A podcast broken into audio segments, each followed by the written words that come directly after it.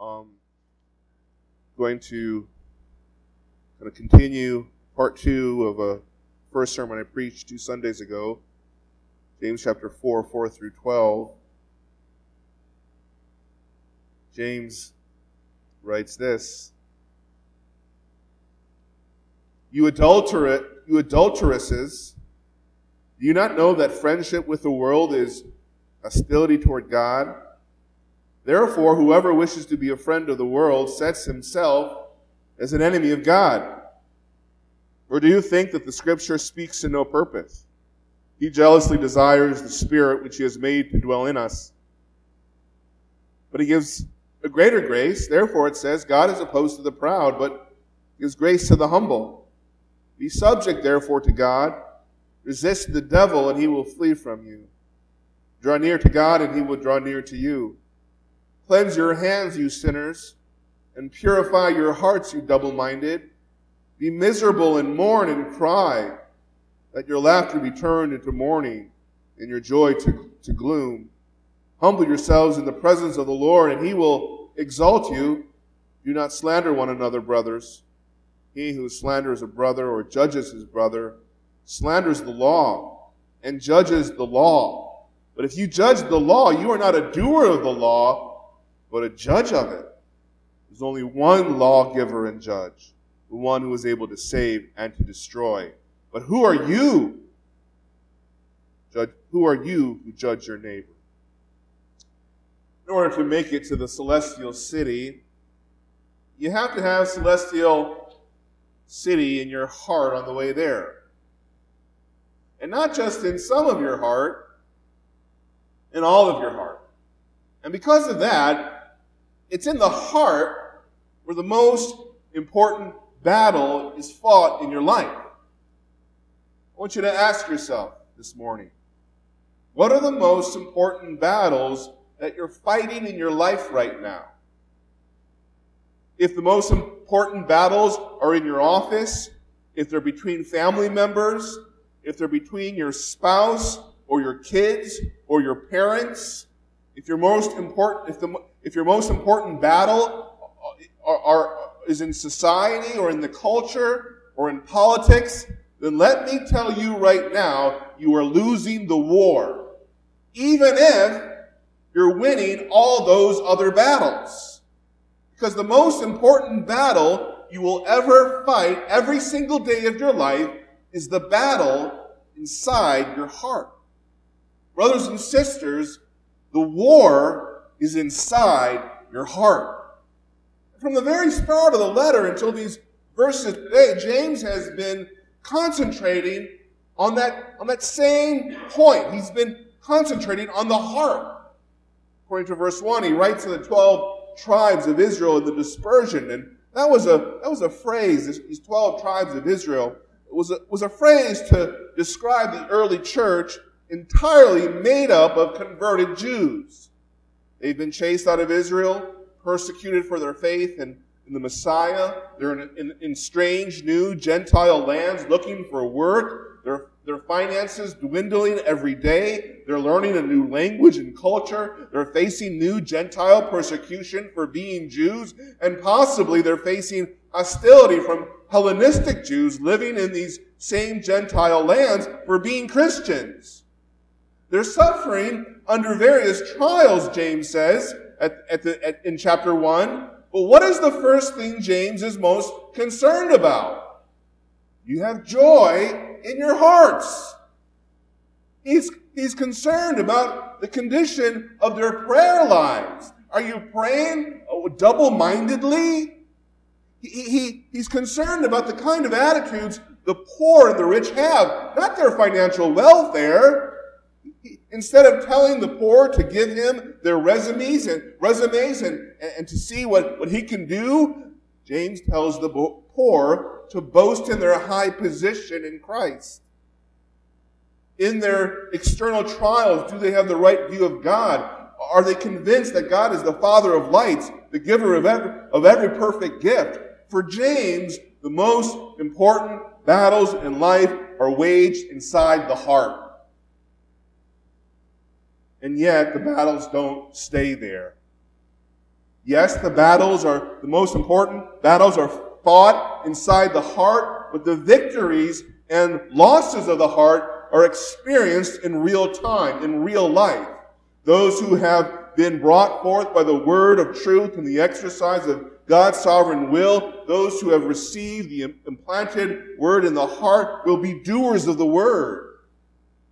So that you will know if the battle has been won in the heart by the way you use your words and your speech, by, by how you care for, for widows and orphans. The kind of faith you hold in our glorious Lord Jesus Christ inside of your heart will be revealed in how you treat the rich and the poor among you. The kind of works and words that come out of your life will evidence either a true saving faith or a, or a false degenerate faith inside of the heart. See, what's inside the heart shows up outside in your life in the kind of practical wisdom you exercise in the real world. And the wrong kind of heart exhibits the wrong kind of wisdom that produces disorder. If there's chaos in your personal life, in your relationships, in your professional life, it's because of the chaos in your heart. You lust in the heart and do not have, so you murder. You're envious in the heart and cannot obtain, so you fight and quarrel. You pray, but God doesn't answer your prayers because you ask with wrong motives in your where? In your heart. Thesis of this letter of James has been the pursuit of a wholehearted Christianity because Christianity is, is a heart religion. Christianity is a, is a new covenant dispensation. Listen to Ezekiel uh, describe the foundational quality of the new covenant in Ezekiel 26, 26, where God says, I will give you a new heart. The greatest commandment in the Bible is to love the Lord your God with all of your what? Your heart. So the first letter written to the church concentrates on the heart of a believer. James says to make very clear that a believer's heart for God must be undivided, it must be wholehearted. And these verses 4 through 10 is the heart of the letter about the heart. James, in these verses, gathers up all the issues he's been so far dealing with in the letter, and he summarizes it. He summarizes it with one all-embracing demand in verses 4 through 10. Yes, we have a new heart indwelt by the Spirit that gives us the ability to love God, but our flesh, the fallen law or principle, still resides within us. It still constantly tempts us to love the world. And as we considered two Sundays ago, the world works in tandem with our fallen fleshly desires. And the first point we considered two weeks ago was the worldly roots of a divided heart, verses 4 and 5 the roots of a divided heart are worldly roots. The world, if you remember, works in coordination with the flesh of our hearts. It offers, the world offers an outlet to our sinful desires. It caters to those desires. The world tempts and supports and encourages and glorifies all the sin our flesh yearns for constantly. But this friendship with this evil world system takes particular shape and form as idolatry. Once the hands of our flesh reach out to join the hands of the world, that lustful embrace takes the form of idolatrous worship. Our friendship with the world is, is religious in nature. The patterns of sinfulness, they rule over us like God. And, it, and it's these idols of our, of our choosing that become the master of our thoughts, our feelings, and our behaviors. And these idols, they spread like a disease within us. We don't have just one false God we worship or two false gods. We have a multiplicity of masters and lords and gods. They include ourselves, other people, valued objects, personal ambitions, and even Satan himself. And the biggest mistake that we make is that we think we can worship all of these idols of ours in addition to the one and true and living God simultaneously. We think God is okay with all, with our, with our personal syncretism. Half of me is, is better than nothing, right? And Israel thought that way too. You read in the Old Testament over and over how, how Israel worshiped both Baal and Yahweh. They would sacrifice at the high places, uh, their idols in the morning, and then sacrifice at Yahweh's temple in the afternoon. Israel presumed that God was fine with that, like we often do. We think we can be friends with the world from Monday through Saturday, and then show up on Sunday morning thinking that God will, our, will accept our leftovers from the week. We're like, here, God, take the crumbs of my life. Here, God, take, take my last few pennies. And so God wants to make it clear at the outset of these verses that he rejects, he, he totally, he totally rejects that kind of approach to him. He's not indifferent to that. Friendship with the world is, is much more than an, an annoyance to God. He says in verse 4 Do you not know friendship with the world is hostility toward God? Whoever wishes to be a friend of the world sets himself as an enemy of God. Do you know that? Do you know that this idolatry is adultery. He calls them in verse 4, you adulteresses. See, when God gave you his spirit, it was a down payment, payment to purchase all of you. Verse 5. Don't you think that the scripture, that the scripture speaks to no, you think that the scripture speaks to no, pur, no purpose? That he jealously desires the spirit which he has made to dwell in us? When Jesus died on the cross for your sins, he died for every DNA strand of your being. And yet, even though we know that, we still fail to give God what he paid for and what he deserves. There still can be many times when the flesh and the world so corrupt us that we either feel like we're unforgivable or we feel powerless to do anything about it. The Pope comes in verse 6 when James tells us that that God, He gives a greater grace. If you remember back a couple of weeks ago, that led us to point number two, the, the heavenly rem- remedy for a divided heart. No matter how guilty you feel, no matter how hard the struggle it is to remain faithful to the Father, there will always be enough grace for our need and situation.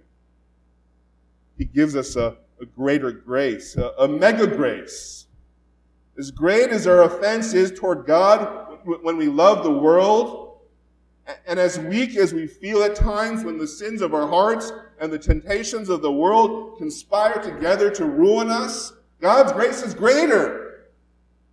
And the kind of grace that James is referring to is the grace that removes the guilt and penalty of our sin, and he's referring to the grace that, that sanctifies us, that changes the inner life of our, our souls. God gives this kind of grace in the greatest measure. That there is mega grace for our mega problems. But there's a qualification for this grace. James says that this greater grace breathes in the atmosphere of humility. He, he quotes Proverbs 3.34 in verse 6. Therefore it says, God is opposed to the proud, but gives grace to the humble.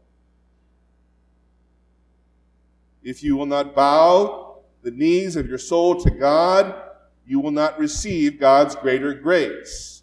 God's gift of forgiving grace and sanctifying grace are only enjoyed by those humble enough to admit their desperation for this grace. For the humble, there is always greater grace to be had. But this begs the question then how do I become humble? Well, that starts with knowing who you are. It begins with the knowledge of self. You must know yourselves reasonably well. You have to be a little honest with yourself. Specifically, we need to see just how prideful we are. We need to recognize where our pride comes out in life. Because in order to repent from all our pride, we need to first identify and recognize our pride with some degree of detail. Because friendship with the world and pride, they, they come together like a two for one package deal. That means that if you become friends with the world, you become a proud person. Listen to 1 John 2.15 and 2.16. For all that is in the world, the lust of the flesh and the lust of the eyes and the boastful pride of life is not from the Father, but is from the world. In an article titled 41 Evidences of Pride, Nancy DeMoss Wolgemuth asks 40 questions to help us see our pride more clearly and where our pride specifically manifests itself. Here's some of those questions. Do you look down on those who are less educated, less affluent, less refined, or less successful than yourself? Do you have a judgmental spirit toward those who don't make the same lifestyle choices you do, or dress standards, how you school your kids, entertainment standards, etc.? Are you quick to find fault with others, and do you verbalize those thoughts to others? Do you give undue time, attention, and effort to your physical appearance, your hair, your makeup, your clothing, your weight, your body shape, avoiding appearances of aging? Do you get your feelings hurt easily? Are you excessively shy? Do you frequently interrupt people when they are speaking? Do you often complain about the weather, your health, your circumstances, your job, your church? Do you talk about yourself too much? Are you more concerned about your problems and your needs and your burdens than about others' concerns? Are you self-conscious because of your lack of education or natural beauty or your socioeconomic status? And I like the, the last two. Are you sitting here thinking how many of these questions apply to someone you know? Are you feeling pretty good that none of these things really apply to yourself? Some of those questions hit home for you, then you're ready to drink a big cup of humility in verses 7 through 10. If they didn't, you need the humility described in verses 7 through 10 even more. How do we win the battle of a wholehearted devotion to God in the heart? Yes, we need greater grace as we as we considered two Sundays ago in verse 6. And as we will see in verses 7 through 10 today, even before that, you need a kind of humility, humility that will qualify you to receive more grace, that will prepare your heart to receive more grace. And it starts in verse 7 when James says, Be subject therefore to God. The therefore in verse 7 shows that the following 10 imperatives in verses 7 through 10 are an expansion of the quotation in Proverbs 3:34 that James cites in verse 6.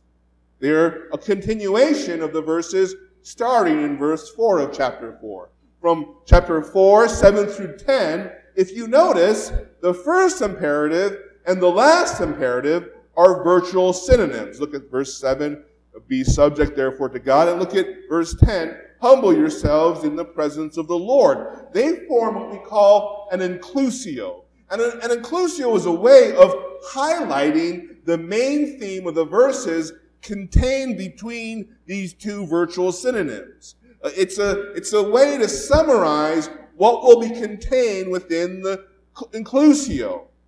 And so we already know that God is opposed to the proud, but gives grace to the humble in verse 6.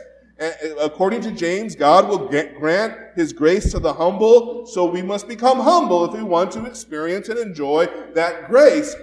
Verses 7 through 10, therefore, define the humility for us according to this inclusio. What is genuine, what is genuine humility? Verses 7 through 10 will define for us, it will delineate the nature of true humility. The only kind of humility that exists in the world is Christian humility, and James will now tell us what that is in the form of Ten Commandments.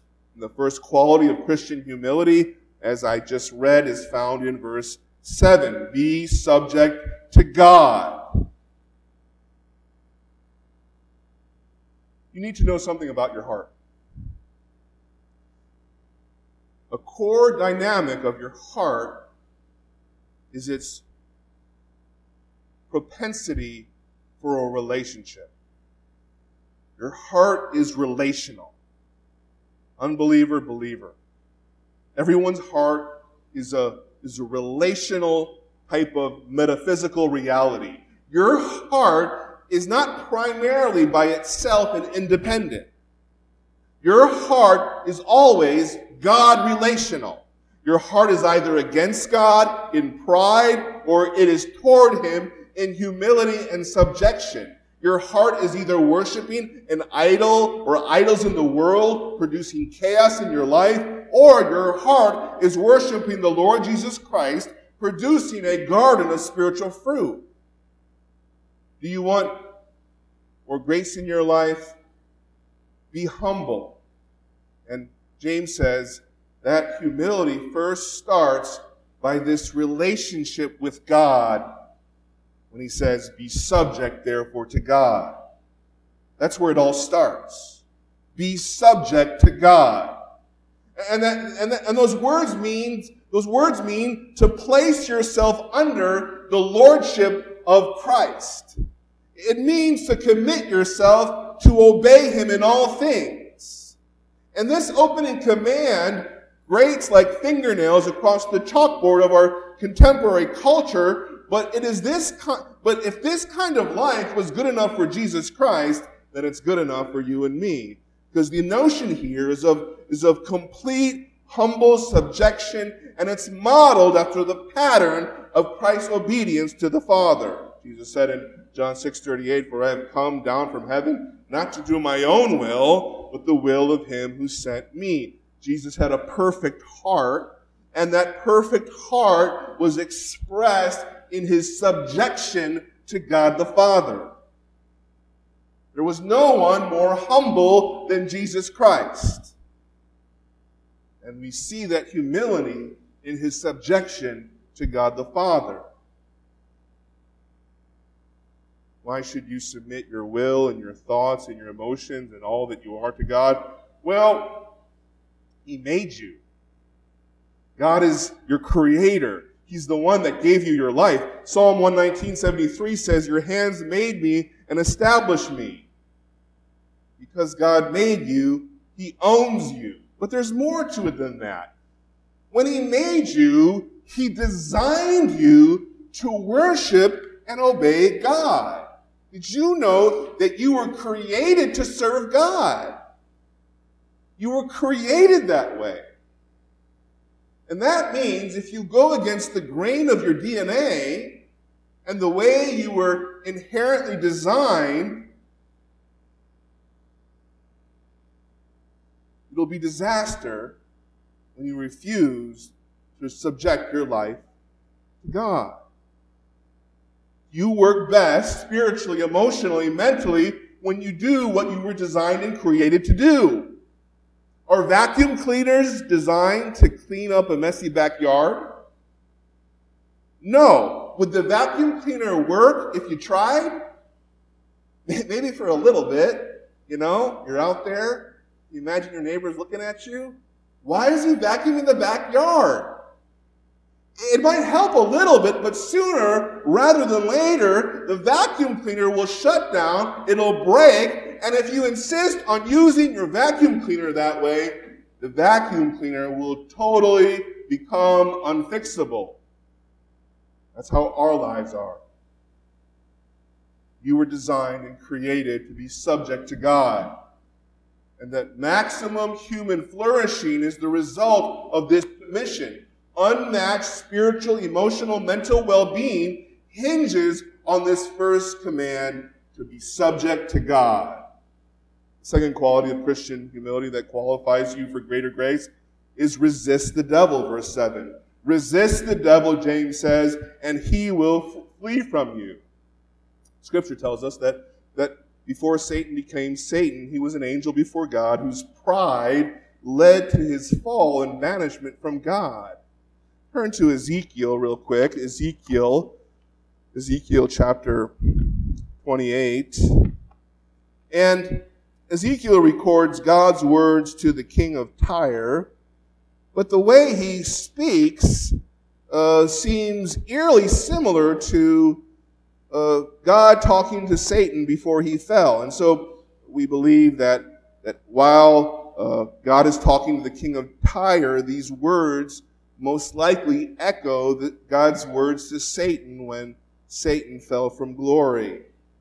Look what he says in Ezekiel 28. The word of Yahweh came again to me, saying, Son of man, say to the ruler of Tyre, Thus says Lord Yahweh. This is, this is a description of, of uh, the ruler of Tyre's heart, but more than that, it's a description of Satan's personality. God says in verse 2 Because your heart is lofty, and you have said, I am a God, I sit enthroned in the seat of gods. You are a man and not God. You're a creature, right? Although you make your heart like the heart of God, behold, you, you think you're wiser than Daniel. There's no secret that is a match for you. By your wisdom and understanding, you have acquired wealth for yourself, acquired gold and silver for your treasuries. Let's skip down uh, to verse 12. You had the seal of perfection, full of wisdom and perfect in beauty. You were in Eden, the garden of God, uh, the garden of God. Every precious stone was your covering: the ruby, the topaz, and the diamond, the beryl, the onyx, the jasper, the lapis lazuli, the turquoise and the emerald, and the gold, the workmanship of, of, of your settings and sockets, the sockets was in you on the day that you were created. They were prepared. You were the anointed cherub who covers, and I placed you there. You were on the holy mountain of God. You walked in the midst of the stones of fire. You were blameless in your ways from the day you were created until unrighteousness was found in you. What was that unrighteousness? Go to verse 17. Your heart was lofty because of your beauty. You corrupted your wisdom by reason of your splendor, so I cast you to the ground. This is the heart of Satan. And so when we grow in our pride, we're growing, we're being formed into the image of Satan rather than into the image of Christ. And therefore, James says we are to resist the devil. The devil is proud. Resist him. And, and the second command in James uh, 4, 4, 7 is a natural corollary to the first command. Because when you place yourself under God's authority, that means negatively, you also firmly refuse to bow to the authority of Satan. In case you didn't know, Satan is a real person who exercises real power and influence over you. When your life is spinning out of control, when you're living in sin, it is invariably the result of, yes, these combination of idols within your heart, uh, uh, working together with, with the idols in your social environment, uh, conspiring together, but there's one more player involved in ruining your life, and that player is the devil. And so the battle in the heart is against this triad of enemies your, your, your, your biggest battle in the heart is against this interplay of these three almost invincible adversaries, and they are the flesh within, the evil world system without, and the supernatural power that Satan wields in the world. If you remember in Pilgrim's Progress, the Vanity Fair that our lust continually seek after was a Vanity Fair built by Satan himself. The idols of the world and the demons, they go hand in hand in the little, literal worship of false gods. Listen to Corinthians, 1 Corinthians 10, 19 and 20. Paul says, What do I mean then? That a thing sacrificed to idols is anything, or that an idol is anything? No, but I say that the things which the Gentiles sacrifice, they sacrifice to demons. You see this triad of darkness in Ephesians 2, 1 and 2. Paul says you were dead in your transgressions and sins in which you formerly walked according to the course of the world, according to the ruler of the power of the air. That's a title for Satan. And so if this is what we're, we're against, if this is what humanity is against, then what hope do we have? Who or what can help us? Can psychology help you? Cognitive behavioral therapy help you? Can psychoanalysis help you? Do we need Freud, a Jewish atheist, to overcome our biggest problems? You see, we have it totally backwards in the church. We think that the Bible can help us with our little problems, but it's psychology that can truly deal with the deep and complex issues of our life. But, but the opposite is actually true. That psychology may help with peripheral things. It, it may help with the effect of your diet on your emotions. It maybe, it maybe can help with describing the experience of somebody suffering with an issue. It can help with habits. It can provide temporal emotional comfort and relief.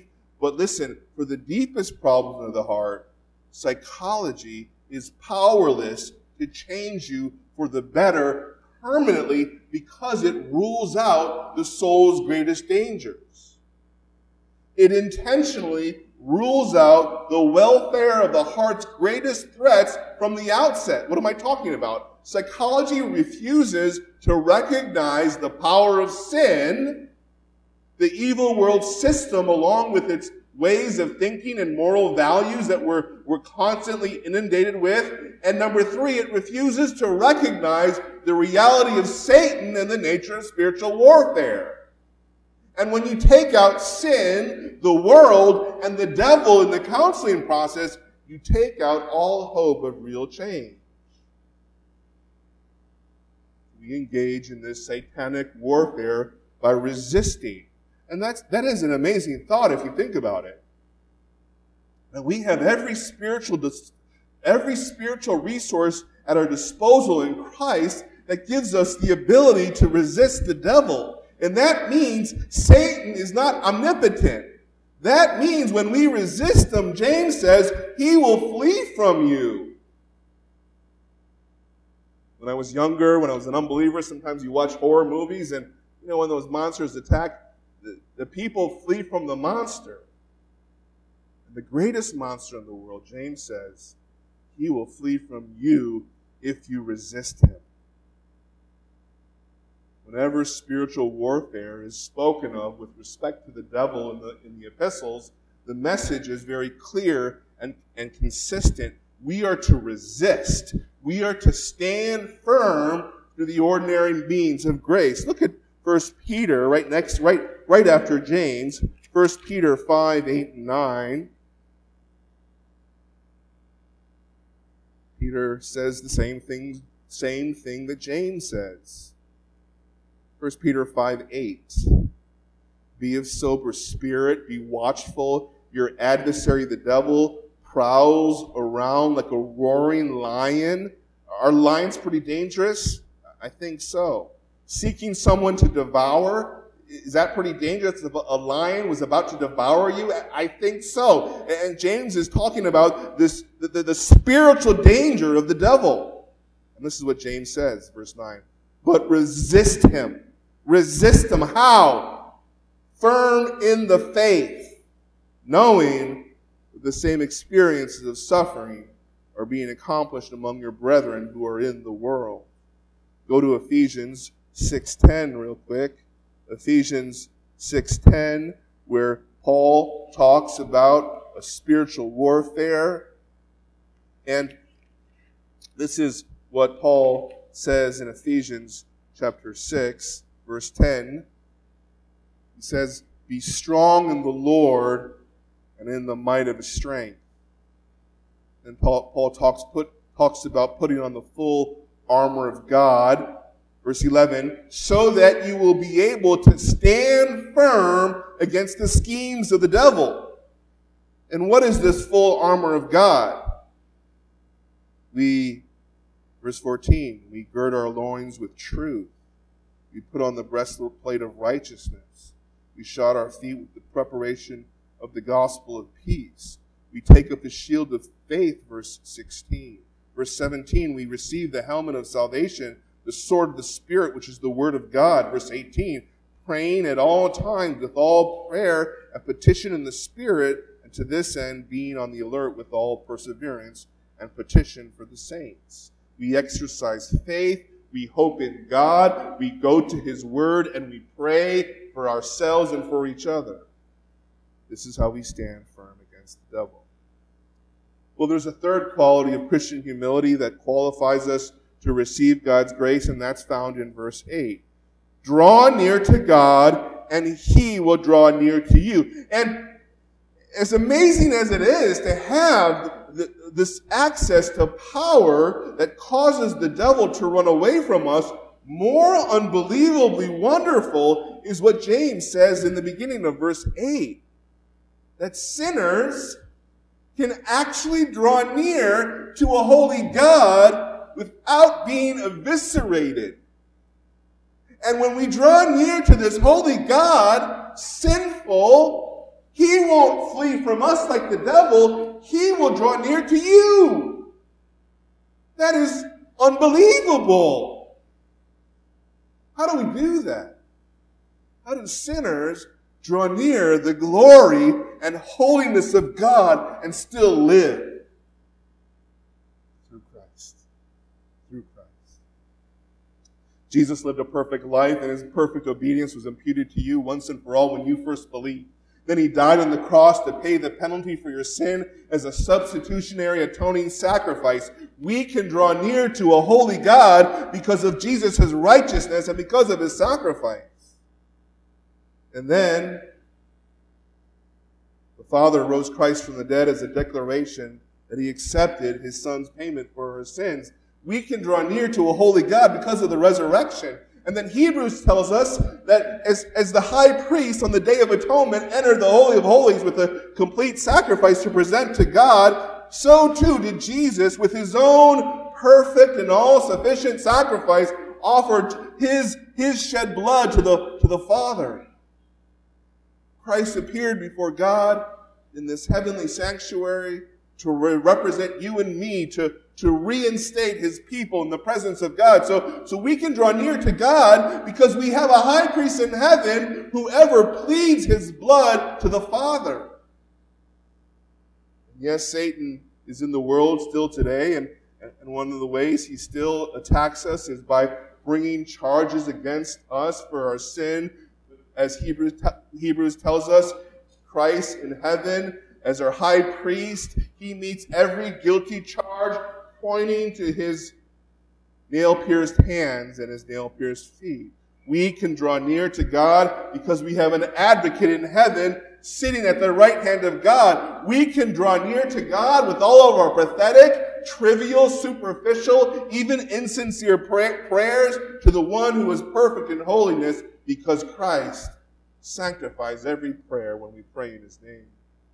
No matter how far you have fallen, if you draw near to God, you can be confident God will draw near to you. Don't run away from the God of love. Don't run away from the God of Christ, the God of mercy and grace. Turn to Him. Draw near to this holy God and He will draw near to you. The end of verse 8 unpacks what it means to come near to God. Cleanse your hands, you sinners. Purify your hearts, you double minded. This is a call for radical repentance. It's, and it's the imagery of a Jewish priest drawing near in worship, offering a sacrifice. The cleansing of hands points to external behavior. The purify, purifying of your heart points to the internal attitude that leads to that behavior. It's a reference to your deeds and your disposition. And James, he calls his, his readers in verse 8, he calls them double-minded, which was a, which is a theme of, of James. We saw that in chapter 1, verse 8, when the man who prays without faith, verse 8 says, being a double-minded man, unstable in, in all his ways.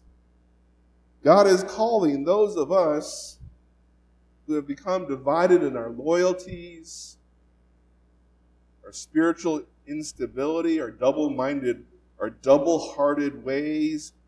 He's calling us who've turned that way, who've, who've, been, who've been straying in that direction, and He's calling us to total single minded allegiance by drawing near and repenting from your sin. What is Christian humility? Verse 9. Christian humility involves a broken heart for sin. Christian humility requires a broken heart for sin. Verse 9 Be miserable and mourn and cry. let your laughter be turned into mourning and your joy to gloom. In other words, take your sin seriously. Take your sin personally.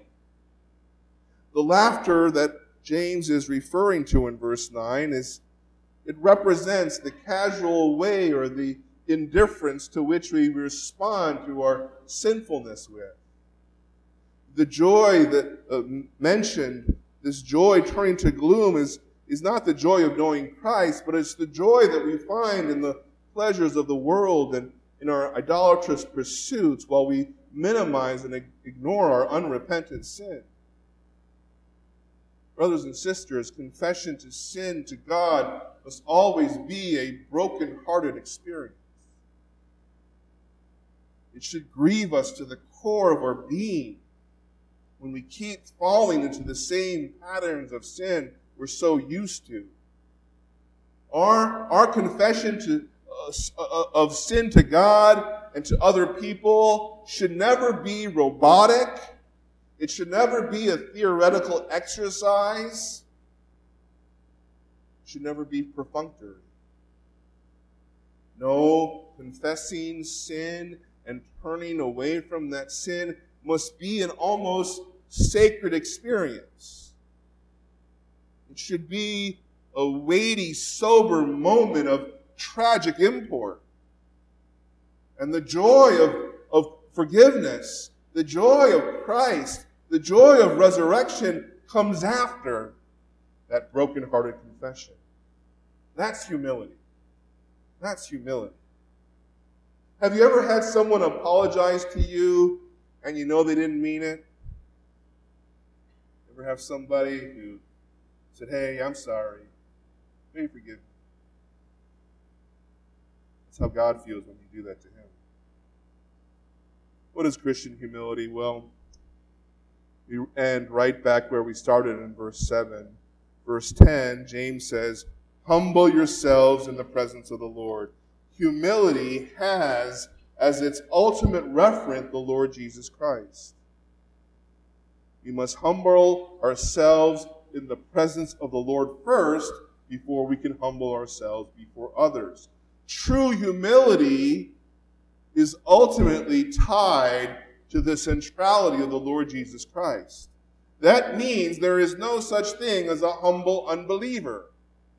Unbelievers can be nice, they can be kind, but true humility is reserved for those who humble themselves. What? What does the text say? In the presence of the Lord.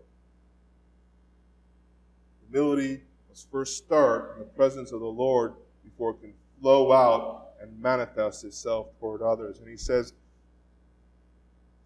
Don't let the world exalt you.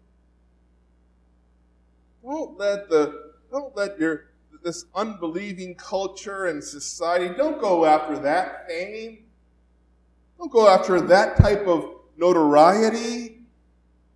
No, let, let God exalt you when he returns. Let Christ exalt you when he comes back with his kingdom. And how does he do that? Well, when he humbles you in his presence. James returns to the subject of slander in verses 11 and 12, and it, and it connects very practically to the verses we've just been looking at. Because the very opposite of humility is, is pride. And he's saying, Do you know what the highest degree of pride is? It's when you slander your brothers and sisters in Christ. What verse 11 says, Do not slander one another, brothers. He who slanders a brother or judges his brother slanders the law and judges the law. But if you judge the law, you're not a doer of the law, but a judge of it. See, the, the, the proudest of the proud are those who slander other believers on a regular basis. And he's not talking about a wise discernment, but James is referring to the attitude where you scornfully judge someone's position before God. Maybe this person may have committed a, a sin against you. Maybe he's just Uh, walking in a way you don't find acceptable. And, and, and it's this slander when you speak ne- negatively about some, someone, it's loaded with this attitude of condemnation. It's the kind of slander that comes with a, with a bitterness or a hatred that would send that person to hell if you had the power to do so. And James says, when you engage in that kind of slander, you've now become your own God. You've established your own law, your own penalty system, James says here. That kind of pride that James has been saying to turn from, it, has turned you into somebody higher than God himself. You're acting like Satan. In fact, listen to this. When you're engaging in slander, it says more about you than it does the other person. When you're slandering somebody, it says more about your character than the person you're slandering. And so James wants to humble you in verse 12 with a, with a reminder. Listen, there is only one lawgiver and judge, verse 12. And he the one who is able to save sinners and to destroy sinners. This is a power you do not have. Where that person you've slandered goes after he has sinned against you is God's business, not yours. The kind of discipline that this person you've slandered receives is up to God, not you. What kind of rewards and blessings he receives, where he goes after he dies, that's God's jurisdiction. This is his world. This is his courtroom. And then he sends with, then he ends with a powerful question. Who are you to judge your neighbor? Who are you? John Wesley replied to this question with, A poor, weak, dying worm. Worms don't have the, have the authority or stature to judge other believers. For James, the answer is silence. You're nothing compared to God. So stop trying to act like Him. in the Pilgrim's Progress at the gates of Vanity Fair, before Christian and his friend entered that place, they met a man, and the man told them this Let the kingdom be always before you, and believe steadfastly concerning things that are invisible. Let nothing that is on this side of the other world get within you. And above all, Look well to your own hearts and to the lust thereof, for they are deceitful above all things and desperately wicked. Set your faces like a flint. You have all power in heaven and earth on your side. You have greater grace. We will get through Vanity Fair battered and bloodied, but James says that we can get through this place with a pure heart by God's grace. And yes, the flesh and the world and the devil, they are powerful opponents who will, dist- who will try to destroy you.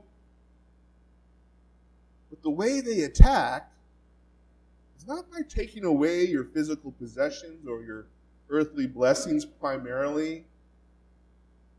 He will attack you by corrupting your heart. They know where the war is fought and won. You? You know where the war is fought. They, these three forces are way too mighty to defeat in our own strength. We don't fight against flesh and blood with iron swords.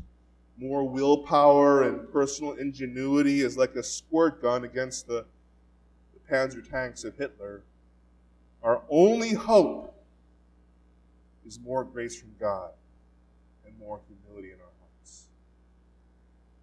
So may the Father, through Jesus Christ, by His Spirit, bring us low in order that we might receive a greater grace. Let's